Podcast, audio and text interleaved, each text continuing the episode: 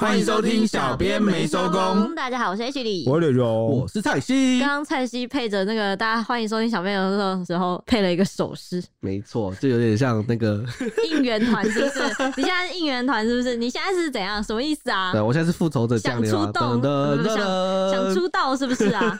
问号哎、欸，好，反正最近的新闻呢，都是跟民生相关，什么都要涨，大家还撑得住吗？经济部说呢，国际能源与大宗物资高涨，造成全球严重通膨，即使价格在高点回稳，还是在相对高档，所以国内的民生物价涨价的压力非常的大，物价蠢蠢欲动。今天就来讲一讲最近涨价的热门话题。首先当然就是蛋价啦，不只是台湾面临蛋蛋危机，农委会说呢，全球极端气候加上禽流感疫情严峻的影响，造成这一波的全球蛋荒。美国的专家就认为说，美国蛋价会上涨，也是整体食品通膨的一环，背后的因素啊，就包括劳动成本、原料、物流成本增加。那说到食物危机，上个礼拜其实马祖沙滩也出现了一个求救讯息，是有官兵受不了了，写下了马房部的伙房都没有肉，引发社会哗然。没错，那在这一集声明之前，想先讲一下这个蛋蛋危机，其实就是大家最近常听到什么所谓的蛋荒啊，或缺蛋。但其实缺不缺蛋、蛋不蛋荒这个事情，我觉得好像大家的见仁见智，或者是大家的这个定义不一样，就是应该是说看待这件事情的定义不太一样。嗯，为什么会这么说？因为最近蛮常看到这个大家在吵架，就说明明我买得到蛋啊，明明就没有缺蛋，就有些人觉得有缺蛋，有些人觉得没有缺蛋，有些人觉得缺蛋这个事情只是政治炒作，就是反对党又在拿这个事情又在作妖了，就是又在想办法借题发挥。但有些人就说，可是我真的我到全联啊，就是一些通路去买，是真的没有就买不到蛋，啊、而且我这边的蛋价就是特别贵，所以为什么会出现这种情况呢？我觉得主要是两点，我想先把这个定义声明清楚。第一点就是这一波蛋蛋危机比较明显的，其实是区域性的问题，就是北部比较缺蛋，那、嗯、南部相对是比较没那么缺，而且可能产地。哎、欸，我说比较没那么缺，不代表它不会来完全没有、呃，就是他们有些商家他要进那个蛋的话，它的成本价是有上升的。对，那当然是北部的通路比较缺。那后来官员也坦诚了这件事，确实北部的这个某些通路是比较难买，这样或者是比较贵。嗯，所以就跟缺水一样，南部就是现在缺水，比如少下雨。对啊，那北部没有缺，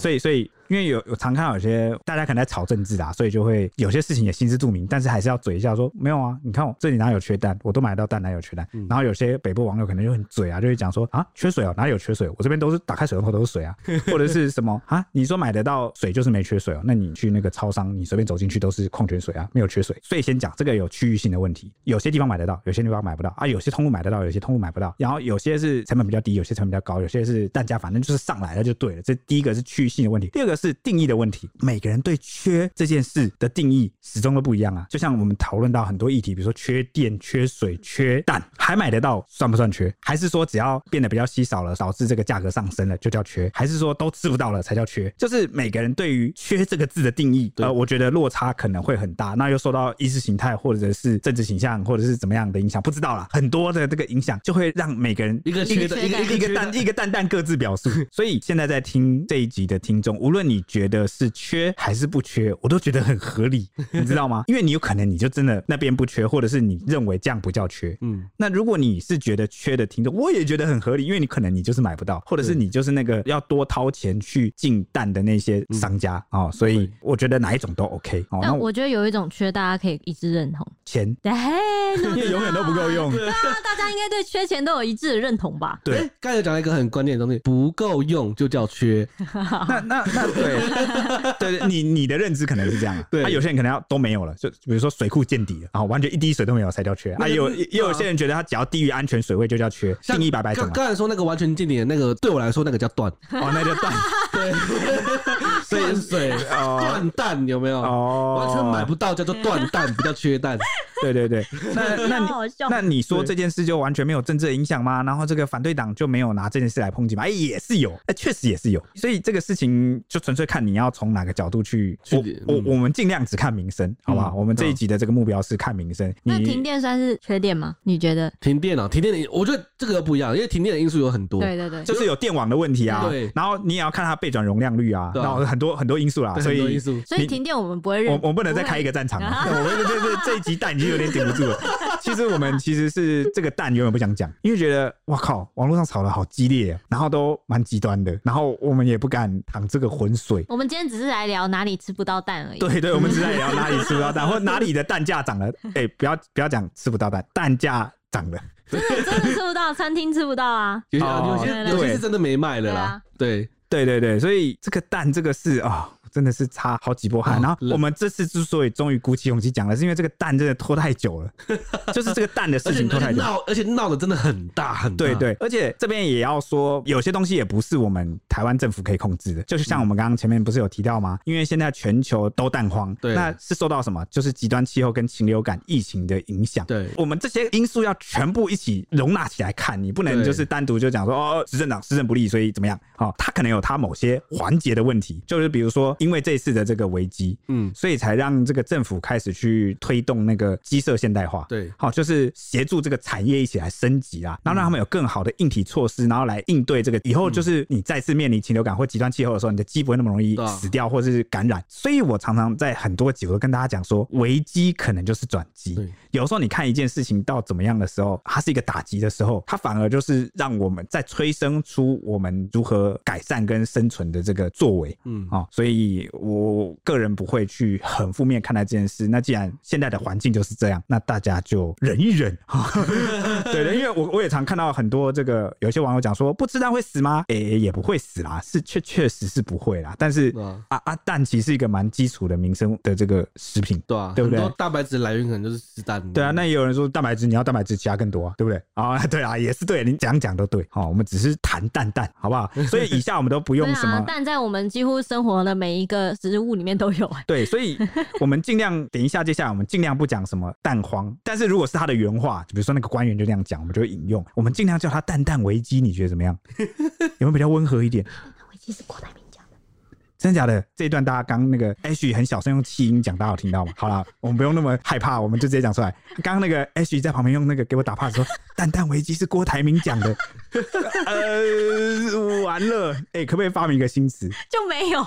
啊，鸡蛋之乱，蛋蛋之乱，鸡蛋战对，蛋蛋乱算最最中立的吧？好好好，蛋蛋之乱，蛋蛋之乱。呃，不是说他缺财乱哦，是因为这个大家在吵架所以乱，这样可以吧？两个两个最中立，一个是鸡蛋之乱，一个是蛋价高涨。好好好好，呃，我中意啊，我盖耶，我喜欢你这个角度，安全的角度。蛋价是确实有涨，确实高涨，涨到新高了，这两度破新高，历史新高。好了好了，应该不会有没有办法那个了哈。好来，OK，那我们就话说从头。头吧，这一波蛋蛋之乱到底是怎么发生的呢？其实这个第一枪可能要回溯到去年底，因为最早期是全家超商在去年十二月十九号的时候宣布说茶叶蛋涨价到每颗十三元，这是他的第一枪啦，哈，这是全台第一枪，征兆浮现，对，征兆浮现。那结果过了两个月不到呢，蛋价就飙涨，而且出现买不到的现象。全家这个很像是我们在玩那个 game，就是 RPG 的时候，就是可能事先有一个，就是有一个背景事件 开端，任务开端，任务开端，任务。故事，因为每次那个接下一章环节的时候，都会有一个伏笔。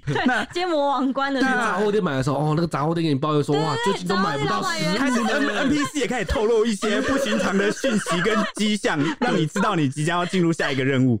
那为什么会从全家开始？我觉得也蛮合理的，毕竟这个超商嘛，对，最最普遍的，就是第一个掌握物流跟那个各种民生物资，它可能最容易先反映出来，因为它全台有这么多的店家，它的价格、它的成本要去调控。而且而且茶叶蛋超直观的，啊，因为它就是要煮那个一颗一颗蛋，整颗的蛋。我每天呃以前在超商上班，每天最喜欢的事情就是煮茶叶蛋。为什么？因为茶叶蛋很好玩，它是要你要摆，你要摆成一个阵型。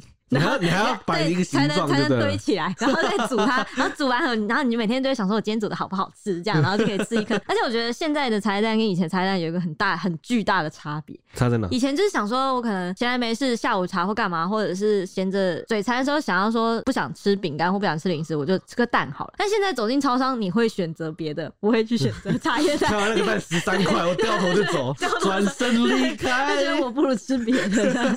现在已经没有人在靠茶叶蛋解馋了。没错，那反正就是因为这个蛋价飙涨，而且部分的通路买不到的现象，在各地掀起了蛋蛋之乱、蛋蛋恐慌。那很多卖场都开始祭出了鸡蛋限购令。那最直接冲击的当然是直接跟蛋有关的各种店家了，超级无敌多，因为他们要开始店就是对啊，他们要开始要想办法解决，像是这个彰化出名的地方小吃鹅阿煎业者就叫不到蛋，所以就改用鸭蛋来煎鹅阿煎，而且自行吸收这个多出来的一点成本，算是破天荒四十年来首度使用鸭蛋。为什么说是破天荒呢？啊，是这样子的啦，这家老店的父子啊，两代共卖了四十年。老板说他每份鹅啊煎都会打一颗完整的鸡蛋，用蛋量很大，都会请配合的厂商固定送鸡蛋来。但是因为最近鸡蛋缺货，厂商只送来两箱的蛋，还少了一箱的量，他就只好跑去鹿港早市去买蛋。没想到这个早市的鸡蛋也通通卖光，那他就干脆直接买鸭蛋。虽然鸭蛋长期以来价格都比鸡蛋贵，大约贵个一到两成吧，但是因为开店就是要卖鹅鸭煎啊，没有蛋就是不行啊，所以没有鸡蛋就换鸭蛋啊，再贵也要买。嗯，这是我很难想象没有鸡蛋的鹅鸭煎，鸭蛋煎，鸭蛋煎，而且而且这个媒体有去访问当天吃的客人说，哎、欸，你知道这是鸭蛋吗？啊，吃起来怎么样？客人就说这是鸭蛋，我第一次吃到鸭蛋煎，我吃不出来。所以鸭蛋是不是跟鸡蛋味道差不多？其实应该差不多，但鸭蛋会再浓一点，会吗？会浓一点，对。好好想有点好奇，好想试试看呢。没吃过 鸭蛋吗？鸭蛋浓一点，然后再大一点。哦，大一点。对，哦，对，那其实也不只是彰化啦。后来台北市的辽宁夜市也是有一间开了四十多年的老字号鹅阿珍，在脸书公告说即将断蛋，我还是用断哦。对，那鹅阿珍可能没有蛋可以加了，结果就被网友出征。那留言声称说已经向消防啊、卫生、劳检单位检举，说你可以开始准备应付了，有种再说缺蛋试试看。哇，我的天呐，你看怕。他他也同时恐吓到我们了，然后我这个再次强调，这个这个断蛋是他讲的哦，我我我讲哦，哎，刚蔡西你刚刚重复的那句什么？断蛋？断？他是说蛋断哦？你现在是在引述他的话，还是你个人的？当然是引述他的话啊！哦，原来如此，讲的这么大声，原来是在引述人家的话。没错。OK，那反正这个店家就真的就是被出征到三文道歉了，就说对不起，造成大家的误会及困扰，我们会尽力的调蛋，就是去不知道怎么调集啦，然后也拜托大家理性看待这一次的偶发事件，呃，因为有些人就批评他。说：“你绝对不是买不到鸡蛋，你一定有办法，就是花更贵的钱，你就是买到。只要你能买得到，就不能叫做断蛋哦。你顶多说蛋价变得很贵，这样你就只能就跟那个脏话老字号刚刚前面那家。如果你愿意的话，你可以买一颗十块钱的十安温泉蛋，哎，买得到。但如果如果要亏本卖的话，它不能说是缺吗？诶，所以这个就回到我最前面在这一集开头跟大家讲的两个问题，就是你的缺到底是什么定义？这个就是主观看法。你的缺就是比如说这些店家都因为还买得到蛋，但是因为蛋价已经高到他要。亏本卖的时候，他根本不可能这样做。就是你是正常的商家，你不可能这样去去运作的时候，你也不可能把自己的东西涨价嘛，对。或者是你去看，去刚刚他讲去某些市场，你还不一定抢得到的时候，嗯，到底这样能不能叫缺？嗯，刚才那个阿许有说到，它能不能涨价？其实能不能涨价，真的要看店家如何调整。因为你一个业者，其实你很难说说涨价就涨价，因为涨价是一个很长期的考量。对啊，对啊。例如说，我今天涨了，如果后来大家降下来，我要不要降价？那如果我不降价，这个长期下有没有人会愿意再花这么贵的价格来买？自己都要考量到。嗯。哦，对啦，哦，反正我觉得这个蚵仔煎，台北辽宁的这个阿珍蛮蛮无辜的。我觉得他是就是，他也是受他的经经营营业所，就就他他就只是一个。小吃摊业者，他不是什么企业的大公关，然后呢，他也不是什么社群手，他不会整天就是在上面观测风向，然后知道说现在政治在炒什么。对对对，他只是他只是把他的现况讲出来。对，就是对他来说，他的主观认为一定是缺蛋，就他对他主观的认知啊。所以，所以大家其实就是好，我们都保持一颗就是有爱的心。那不管你跟你身边的人这个认知一不一样，他觉得缺就缺吧，他觉得没缺就没缺吧。重点是啊，现在真的全球就蛋荒啊，嗯啊，这个大背景是长这样嘛，嗯，啊，对不对？那后来官员也有出来讲嘛，对不对？而且还从澳洲调蛋过来啊。对，那我们等下也会讲哦，政府对于这一波的这个处理的阴影措施的讲。我补充一下，鸭蛋现在也创新高了。哦，因为大家都去买鸭蛋 去补充了，对，有点带啊，对啊。那下一颗长的蛋会是什么？有有网友超超多网友讲说，对，鹌鹑蛋。完了完了，以蛋以后连鸟蛋都没得吃。对，鹌鹑蛋。因为会抢过来。大家已经把目光锁定到鹌鹑身上了，看好可怕。以后连鱼卵都要长了。其实不只是蚵仔煎呐，我们就盘点了一下不卖蛋的店，或者是被蛋蛋之乱影响到的店有哪些呢？你注意。对，我开始想说，嗯，我应该怎么形容这个这个蛋蛋之乱？我我看我这一集闭嘴好了。好，那有哪些呢？就是有日本连锁的牛冻品牌 Sukiya，他就公告说鸡蛋严重缺货，所以部分使用温泉蛋的餐点将暂时停止供应。像是招牌葱温玉牛冻啊、葱温玉烧肉冻啊等产品，恐怕现在都是吃不到里面的温泉蛋哦。就是它的这个做法其实就是这个直接没了，直接没有了，你买不到，直接买不到。我觉得蛮好吃的，就是烧肉冻上面他会给你一颗蛋，然后你打在上面，或者他帮你打好，然后上面就是一颗温泉蛋这样半熟蛋呐。对，看你要直接吃呢，还是你要把它搅拌再吃？你是哪一个？我是。你这个问题是广是那个广智一家人争执了 三十几年的问题。搅拌太邪道了吧？我应该是。就只是戳个洞让它流出来，让它流出来浓浓的吃才能吃到浓郁的蛋味啊！你这是柚子的吃法，柚子说要先把它戳一个洞，以免那个蛋汁会流下来。你怎么可以从蜡笔小新讲到我们这一家？因为他们有浓浓的日本文化，这是很好学习日本文化的地方的。嗯，好。然后其实我也是习惯是把先戳一个洞啊，因为它会流出来嘛。对啊，而且这样子的整个饭都是那个蛋的味道，很好吃。好，你这样跟拌在一起有什么关系吗？有什么差别？拌在一起你就把它分散到每一颗粒去，然后就会吃不到那个浓郁的味道了，你就只会吃到一坨浓浓稠稠的饭，这就一点点，对啊，对啊。所以它让它自然流动。对。也不是自然流动，就是就是垃圾直接就盖在上面，就是直接盖饭呐。对对对对对，懂懂懂，好好好，懂懂懂懂。没错，另外也有日本的定时业者弥生轩、摇椅也宣布，温泉蛋啊、水煮蛋会依供货状况调整或是停售。哇，就是如果货够我就卖，不够我就停售这样子。对对对。那可能会换成唐扬炸鸡，超爽的啦！直接蛋升级成，这是算这算是升级吗？级这算是福利吗？另外也有像是新竹湖口的名店老五咸粥也宣布，因为缺蛋要停业十天。新北市的拉面白川拉面，因为用就是直接用成本较高的鸡叉烧替代溏心蛋，也就是把以前只有溏心蛋哦，我现在直接给你鸡叉烧。哇！居然已经到了这个给你鸡叉烧都还比较便宜的地步了，都比给你蛋便宜。好，接下来的是。桃园的茶餐厅香港西多士也宣布说，店内的通心粉啊、汤面啊、捞面啊以及饭类啊，暂时不会提供鸡蛋，所以每个餐点会减十块钱。还有彰化的排队名店真古早味现烤蛋糕也在脸书公告，因为缺蛋无法供应每天的产量需求，营业时间与蛋糕口味将每日有调整。还有台南的观光客的排队名店明东蛋糕也公告说，最近因为蛋荒，鸡蛋供不应求，所以只能用当天现有的新鲜鸡蛋制作蛋糕，卖完就会提早打烊，时间就不定时这样子。那店家就说啊，已经竭尽全力的向供货商去调货了，但是已经无法像那个往日一样有那么多充足的货。同样是台南观光客排队小吃国华街的西城米果，也因为缺蛋，在脸书公告连休三天。南投日月潭知名的阿婆茶叶蛋的业者也表示，每颗茶叶蛋三月起从十三元涨到十五元，就是他们本来一颗茶叶蛋啊卖十三元，那涨到十五元了。若是鸡蛋一样，就是再供不应求的话，就可能考虑直接就是暂时就停卖了，我就不卖了。嗯，还有网友看到一家早餐店的公告说，因为蛋荒及成本考量啊，只要产品有含蛋都加五元，那不加蛋的就减五元。底下还有。就是贴心举例说什么呢？像汉堡蛋原价不是三十五元吗？那如果因为有含蛋嘛，所以它就会涨价变成四十元。只要你愿意不加蛋的话，就会变成三十元，所以那个价差就变十元了。我记得还有一个不知道是炒饭店还是什么，说那个也是贴公告说你带自己的蛋来减十块。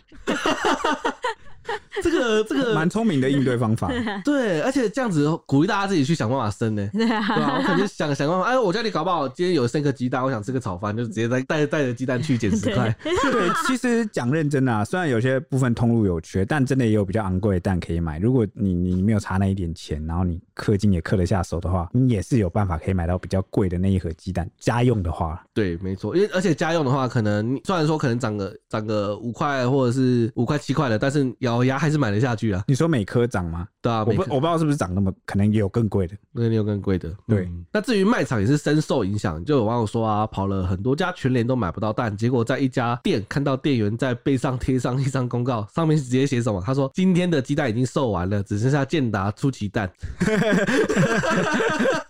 这个抱歉，蛮好笑的。你要吃就只能吃这个巧克力了，就是让这个网友就笑说哦，看到你们这么努力的想告诉我们蛋蛋的情况，会心一笑，没买到好像也没关系了。我记得这很多网友都有就是发挥他们的创意，想到底要怎么办。还有人就是说，还好我超前部署，先养了鸭子，所以我现在每天吃鸭蛋。哎、欸，讲到这个，我有看到有网友在，好像是路上，就是一个脸书的社团叫做路上观察学院。对，路上观察学院，就有人贴出一只鸡，他说那个鸡就是会生，就每天都会生一个蛋。嗯，对啊，就是自 自己就 家也养鸡，然后就啊，我们家财富自由，财富自由，鸡蛋财富自由。对，缺蛋议题当然也成为蓝绿口水战啦。红海集团创办人郭台铭上个月就曾经发文批评过全台缺蛋，蛋价平历史新高是政府的蛋蛋危机。在野国民党指责农委会是摆烂，要求主委陈吉仲要下台。那绿营支持者和民意代表则坚称说，不是买不到蛋，而是买不到便宜的蛋。鸡蛋问题更牵扯到两岸关系，像最近大陆国台办发言人朱凤莲就曾经在例行记者会上谈到台湾的蛋价涨幅的问题，而且台湾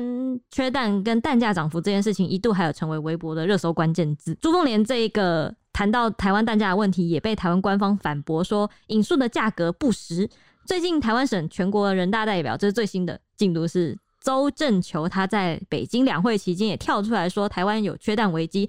那如果台湾有缺蛋危机呢，都可以依靠大陆得到很好的解决，引起了一些台湾网友调侃，说是蛋中有蛋，子弹的蛋，子弹的蛋。这个所谓的台湾省全国人大代表，这根本就不是我们的人啊！那奇怪，随便随便挑一个人都可以叫做我们的人大代表。而且我蛮好奇的，蛋荒是全，就是这个蛋蛋危机是全世界都有的现象。那我就蛮好奇的是，他们没有影响吗？啊，可能可能他们因为地大物博，所以没有影响啊。可能还没有哦，可能还没有，可能还没有。那么就来解释一下蛋的问题了。截至目前节目录制的时间，国内鸡蛋的批发价是从每台斤五十二元又涨到了五十五元，产地价从每台斤四十二点五元涨到四十五点五元，蛋价又飙出了史上新高，也是这个三个礼拜内两度调涨，引爆了民怨。新北市有小吃店的店家就有说，短短一个月内，鸡蛋的价格每箱从九百六十块钱涨到一千三百元，跟两年前相比，一箱鸡蛋贵超过两。倍，每个月的鸡蛋成本就增加了七千块钱，要多炒两百盘炒饭才补得回来。还有蛋商透露说，目前的蛋价还没到顶，恐怕还有十元的涨价空间。啊、呃，我记得还有，对，我记得电视还有访问说，不只是鸡蛋、鸭蛋啊，那皮蛋也是涨，因为皮蛋也是用蛋做的，蛋做的，皮蛋好像一箱也是涨两百块钱这样、欸。大家不要看他说好像只涨了三百四十元，其实他因为他叫蛋的时候绝对不会一次只叫一箱，而且他的用蛋需求量也一定是哦，所以他会一次叫个好几箱，对，叫好几箱，所以它的成本一定是哇，你就是一箱差三百四，十箱就差三千四，对啊，那一百箱就差三万四啊，对。好，大概就是这个差。嗯、那刚刚就讲了，这个国内鸡蛋的批发价只是从每台斤五十二涨到五十五元，涨了这个三块钱就已经标出了蛋价的史上新高。结果蛋商目前居然预估说还没到顶，还有十元的涨幅空间呐！十元好可怕，我的天呐！我所以这也是是会变成六十五块喽。对啊，所以这也是也是我们为什么硬着头皮决定还是要来讲一下蛋啊、嗯，因为感觉这个东西短期内可能不一定会结束。嗯，OK，那反正被问到这个蛋价飙涨的问题呢，农委会主。委陈吉仲就说：“这是蛋商与蛋农组成的价格审议委员会的决议，为了反映蛋农的生产成本，农委会尊重市场机制。他也强调说，这一次调涨的每颗鸡蛋都涨大概零点三元啊，涨幅其实是不到六趴的。那希望能让产销机制更稳定。那无党籍立委黄国书也以史上最长缺蛋危机 slogan 要求农委会来说明，因为政府从澳洲进口了五百万颗鸡蛋，那三月底就用完了，那接下来政府的措施是什么？”因为这个农委会有提出一些补救措施啊，就说如果是工业用蛋不够，因为你除了这个一般的小吃店啊、商家什么会用到蛋之外，你还有加工食品啊，加工食品是不是需要蛋？嗯、对，所以他们就那时候农委会就有说，那我们也会采取跟紧急跟澳洲，就是跟别的国家进口鸡蛋的方式，然后政府出钱，然后来米平这个蛋的缺口。那只是这个黄国书就咨询的时候就质疑说，你进的这个五百万颗鸡蛋三月底就用完了，那接下来你要怎么办？这个陈吉中就回应说。缺蛋是受到禽流感跟气候因素影响，目前鸡蛋每日的缺口大概是五十万到八十万，也就是说，大家不是。到底很好奇，说蛋价到底为什么变贵？到底有没有缺口？到底跟平之前的需求落差大概几颗？嗯，好，就告诉你了。农委会主委陈吉仲讲的啊，落差在每天都会缺五十万颗到八十万颗。他说，目前这个加工业者已经很蛮配合的啦，有配合减产跟调度，每周从加工业者调度大概六千到七千箱以上，不会只依赖进口，就是大家互相调动来弭平。嗯这样子的感觉，你补一下，我补一下，这样大家忍一下。对，但是每周从那个加工业者那边调度六七千箱，你四周一个月也才七千箱，给你乘四好了，两万八千箱。那有没有到这个五十万颗跟八十万颗？不知道，不知道一箱到底是几颗？哦，就只能说尽量啦。那目前这个农委会是预估说，三月中的时候，南部气温回稳，天气没有那么冷了，鸡蛋的产量就有望回升，甚至是到时候禽流感的疫情就趋缓，三月起就已经会有很多蛋农开始恢复生产，那产蛋率就会增加，国内市场大概在今年三月份到四月份、五月份之间，产量就会跟着上来。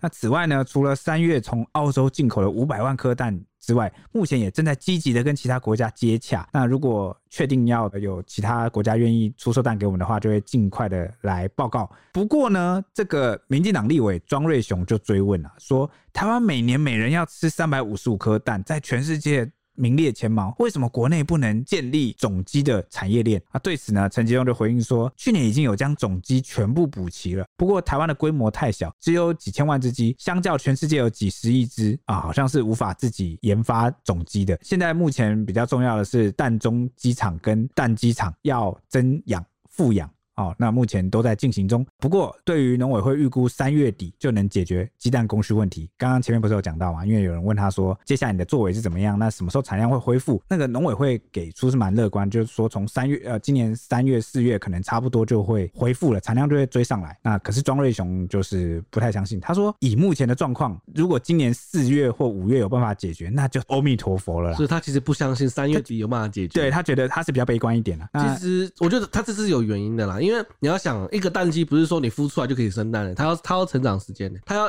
可能需要三十天到六六十天的成长时间，所以我觉得他预估可能三月底没有办法解决，是因为他觉得这个成长时间来不及。就算我现在立刻引进种鸡进来养，它也要它它它也要时间拉大到可以生蛋。原来如此，你是鸡鸡系吗？刚好刚好知道，你刚好我以为你要回说刚好是鸡鸡系，是鸡鸡系，略懂略懂。我也害怕你这样回我，我不知道怎么接了。对，那陈吉仲就表示说，现在目前遇到最大问题是。国人每年对鸡蛋的需求量都增加，那跟生产量就对不起来啊。啊，地方有针对这个畜禽社的规范，想要养鸡也不一定有办法养，就是因为如果你要开个养鸡场，你必须要首先解决这个当地的环保问题啊。那所以他们今年这个农委会今年的特别预算也有编列预算去针对这个问题来解决，就是怎么去带动这个业者的产业升级，更少的污染量，更好的疫情的防护，让鸡只也不会因为气候的关系就受到影响。要讲到为什么会有蛋蛋之乱呢？美国动物性蛋白质的经济学家厄尼斯特。就表示说，美国蛋价上涨其实就是整体食品通膨的一环，背后因素包含劳动成本、原料和物流成本增加。就算禽流感的效益减退，饲料跟运输成本提高，代表消费者仍将持续面对比较高的蛋价。之后很长一段时间内，零售商其实都不会愿意把蛋价降回正常的水准。而且禽流感也导致美国商业肉用火鸡供应紧绷，去年春天的火鸡胸肉价格突破每磅六点五美元，创下历史新高。另外还有全球食物消费者论坛也有指出说，多国之所以会缺鸡缺蛋，原因可能就包含乌克兰冲突，还有极端天气的事件、全球不稳定供应链问题以及燃料、饲料、包装跟生产成本上涨等等。但是首要成因应该还是禽流感问题，没错，感觉就是听起来就其实是有很多因素就是连带造成的，然后再禽流感给一个致命一击这样子。嗯，对，所以各位听众，你是吃得到蛋呢，还是吃不到蛋呢？是买得到蛋呢，还是买不到呢？还是你可以买到比较便宜的，还是买到比较贵的呢？吃得到蛋的朋友，恭喜你。就是赞，那吃不到蛋的朋友们，或者是买不到便宜蛋的朋友们，哎、欸，可能就真的真的稍微忍一下，相信啊、哦，这个至少可能两三个月后忍一下啊，就恢复了，就有可能有希望啊，是会恢复。嗯、那也如同我最前面所说，危机就是转机嘛。如果经历这一次之后改善了很多事情，那借此让以后的这个鸡蛋供应更稳定，我觉得也不是坏事啊。我之前也蛮震惊的，就是啊，台湾居然是全世界最爱吃蛋的前几名的国家，这确实。而且而且，台湾因为台湾太多料理，传统就是一般可能像刚才讲到蚵仔煎那些料理都要加蛋，都加蛋。而且我们前几天我们前几天订那个晚餐订那个麻辣烫，它也加蛋，然后它也是因为火锅也加蛋，对，然后他也是说什么因为蛋蛋的问题，他都没有办法提供，他所有的那个麻辣堡里面都没有加蛋的，所以。也吃不到了，我的天哪！我现在很担心麦当劳早餐没有蛋，我要怎么办？猪肉满福堡，我要加蛋，那个不好意思，没有蛋。我们现在没没有卖加蛋的版本。对啊，其实其实很多店家不卖，它是基于成本考量啊。嗯，哦，成本啊，不是买不到，成本考量要必须不卖。好，那我们只能如果真的想吃，那就看大家能不能忍一下，不然就是我们实施这个借机用忍，或者是单打双不打，就是我 这个一三五一三五吃蛋，所以我就去买昂贵的蛋来吃。那二四五我就我就忍着不吃。这样好不好？要不然能怎么办？非常时期，非常办法。对，好，那乱讲一通。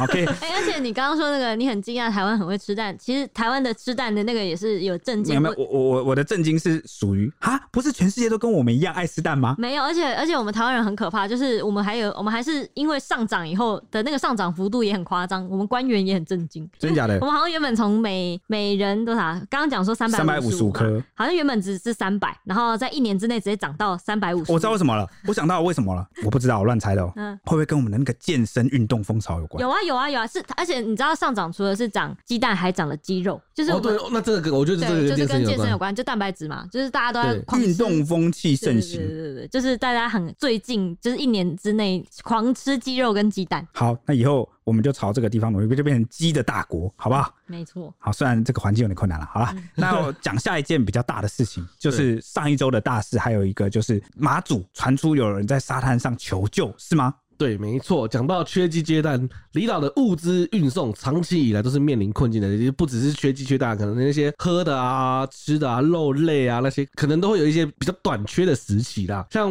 马祖的举光乡的货船，就最近有传出二十天没有运补，导致岛上缺乏肉品跟蔬菜。那于是就有官兵就是。因为真的是没有肉吃了，就在那个沙滩上就写下说：马房部伙房没有肉，阿兵哥肚子饿，只能吃泡面跟罐头。那许多立委就接获了这个澄清的消息之后啊，就立刻要求国防部赶快去查，怎么可以没有肉吃？因为是其实台湾现在是没有打仗嘛，承平时期一个军队没有长期没有肉吃，是其实是蛮夸张的一件事情。就就要求国防部赶快去查。其实因为大家可能会觉得没肉吃会怎么样吗？哎，重点不是有没有肉吃，其实这背后反映的是什么？你知道吗？哦，不是你有有阿兵有没有吃到这个问题。而是你的运输补给有问题，对，就是后勤出了问题。大家关注的是你还没打仗，你现在和平时期，你的运输补给的状况就这么不好，那万一真的打起仗来，那你们不就断粮了吗？好，那不就更糟糕了？那你们连和平时期的时候都没有办法稳定去运补。我觉得，呃，这个背后大家可能比较在意的是这个啊。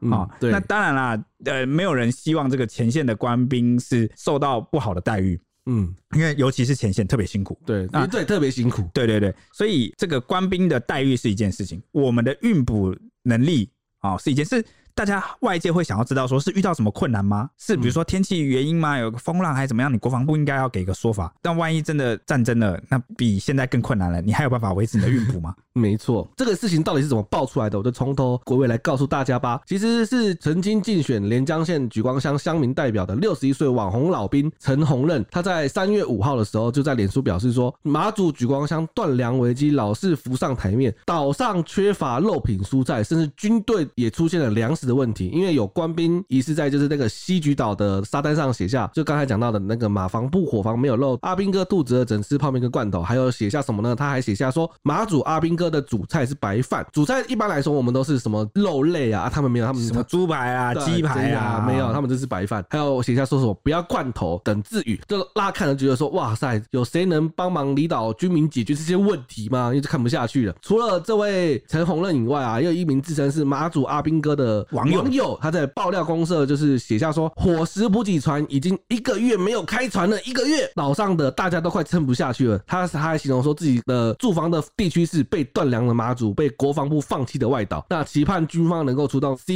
一三零的运输机帮忙运送补给，就是拜托海运不来，给个空运吧，就拜托赶快那个空运帮忙运补给，因为大家都没有东西吃，要受不了了。国民党立委马文君接获陈情之后呢，也立刻要求国防部查处，认为说，除非你是天候因素，否则船公司怎么可以不运补呢？在台海情势险峻的时候，如果还要前线军人只能在社群以爆料方式来求救的话，那三军统帅和国防部还有什么底气让家长放心孩子兵役延长？浪大船快一个月都不开，和委外补给的船坏了都不是理由。民进党连江县的党部主委李问也说，他收到马祖举光乡亲的陈情，表示说举光货船已经二十天没有开了，举光商店和民生物资已经大受影响。他说，马祖秋冬之际确实容易因为东北季风影响到船期，马祖乡亲。都知道，主政者也明白。然而，令人无法接受的就是，明明大家都知道这种风险，却仍无作为，一再让断粮的事件发生。举光是去年十月就已经曾经因为停航二十天出现民生物资匮乏的问题，但很可惜，同样的困境一再发生，为何迟迟没有办法解决？到底是主政者无心，还是在协调船只上面遇到什么问题？要求县府必须要尽速的跟乡亲说明，并拿出有效的解决办法。那陆军马防部有随即回应马防部断粮这件事情，负责运补的冷冻副食品的军租民船近期。因为海象不佳延航，也因为故障维修而无法运补，所以改成各岛就地采买。那莒光地区货源有限，而且厂商供货也有不稳定的情形，所以三月四号跟五号这两天肉类供应不足，暂时以军用的各类罐头来替代，其余的食材都是充足的。至于网络传言说只有白米的主食，刚官兵写的嘛，只有白米嘛，并非事实。马防部来说，已经协调南竿的肉商在三月六号调拨冷冻肉品补给莒光地区，而且司令部也对于官兵生活照照顾极为重视，所以考量到后续军租民船仍有延航的疑虑，三月六号起将会出动 C 一三零运输机，采空运的方式空运副食品，满足官兵的需求。那事发后隔天，就是新闻爆出之后，隔天马防部就宣布说，上午七点的时候，有指挥官跟副指挥官亲自以交通船运送两天份的冷冻肉品到莒光地区，C 一三零运输机也将运大概五点二吨的各类冷冻肉品到马祖地区，可以供应全防区的官兵十天伙食所需。对此呢，国防部长邱国正受访的时候就坦言说，是因为天候的关系，所以这个部分不能去责怪官兵。那马防部也告知过，以前也曾经因为有这个状况，所以针对运补的船哈有进行这个整补或汰换，但也都有相关配套，但是就是有不周延的部分啦，所以也向这个外岛这个前线的官兵去道歉。那至于有网友称说中共用卤肉饭就能搞定外岛官兵，用卤肉饭就能呃劝降吗？不知道，好，大概这个意思啊。嗯，那这个国防部长邱国正就说，他过去也曾待在外岛，会有弥补的办法。那也向外岛的官兵保证，不会再有类似的情况。那至于有官兵在沙滩写字这一件事情，他觉得要检讨领导干部，要追究这件事情，但是他不会惩处。反正这个断粮事件是闹得蛮大的，也惊动了监察院出手介入。监察院指出，马防部声称海象不佳，然后呢，租用的民船又延航故障维修，所以无法去运送，还有这个厂商供货不稳啦，种种因素，所以才选用军用罐头来替代。但是除了缺粮事件外，又传出这个瓦斯跟弹药补给等等的问题。近期马祖又面临了海就是海底缆线断线的危机，已经影响民生及军方第一线的作战能力蛮严重的，所以三名监察委员呢就申请自动调查，认为说军方没有重视驻防官兵的权益，可能已经影响到了民生跟军方的作战士气，而且他们觉得可能另有隐情，因为觉得马防部的官兵面临这个缺粮啊、离岛运补的问题，好像是个长期的困境，他们一直以来都有这个问题，对，所以他们想要深入去纠正，认为这个啊相关单位应该要提出基本民生需求跟战备补给，去检视到底有没有问题，然后相关人员到底有没有涉及这个行政的。为师责任，还有到底应应解决的措施是怎么样，就觉得这一切都有需要厘清调查的必要了。对啊，不然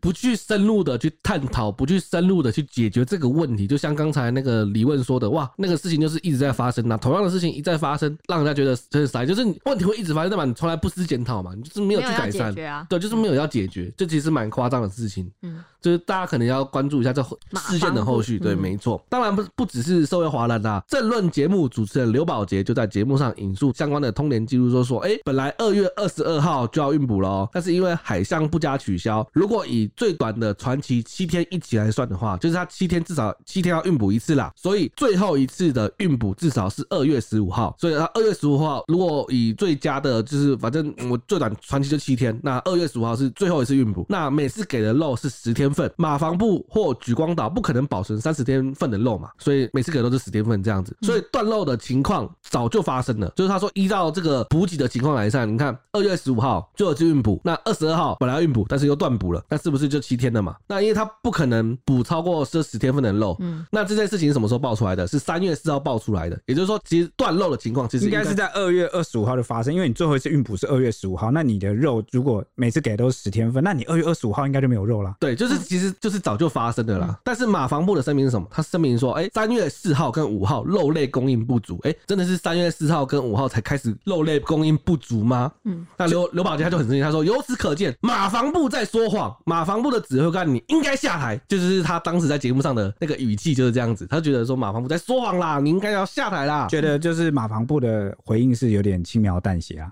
是讲说三月四号、五号才肉类供应不足，但其实早在十天前，你应该就会出现缺肉的状况。就是透过这样的计算来看的话，因为就是保存十天嘛，你计算下来就是不可能一直到四号、五号才肉类供应不足，你早就应该要缺了。他就通兵马防部说，是草莓做的吗？他们用的是两个理由，一个是什么？一个是海象不佳，一个是故障维修。如果因为海象不佳、故障维修就不送了，那今天粮食送不过去，那未来打仗的时候火炮弹药还可以送吗？你今天粮食送不了，你的火炮弹药到时候打仗的时候能送吗？那是不是也是也都送不了了？那刘宝杰他也质疑说，C 一三零运输机只能送到马祖的南竿，没有办法送到莒光岛，还是必须从南竿派船去送到莒光？你不是告诉我海象不佳吗？这个是那个刘宝杰说的，他说你马防部说，哎、你不是说海象不佳吗？你的 C 一三零只能送到南竿，那南竿到莒光你是怎么过去的？你现在就可以去，你当初为什么送不了？最后就爆气骂说，不敢相信国防部让马防部这种新闻稿写出来，他觉得看完马防部的新闻稿，他的心情就是陆军两个字无能，无能之后还要再是再加什么？再加说谎，无能又说谎。保洁好气，保洁超气，他真的非常的生气。嗯、那对此呢，民进党前主席施明德六日就在脸书发文，就谈到这件事，就说呢，过去三十年来，他一直强烈主张金马非军事区或是金马和平区啊，因为他在担任民进党主席的时候，也曾经在党中常会中提出金马非军事区啊，金马经贸特区啊，或者是两门对开，什么意思？就是金门跟对岸的厦门对开的这个提案。但是他在记者会宣布后，就常常往往都会遭到这个蓝绿的政客哦去夹击哦，就说这个这个不行啊，然后这个就是有国安疑虑啊，等等等等。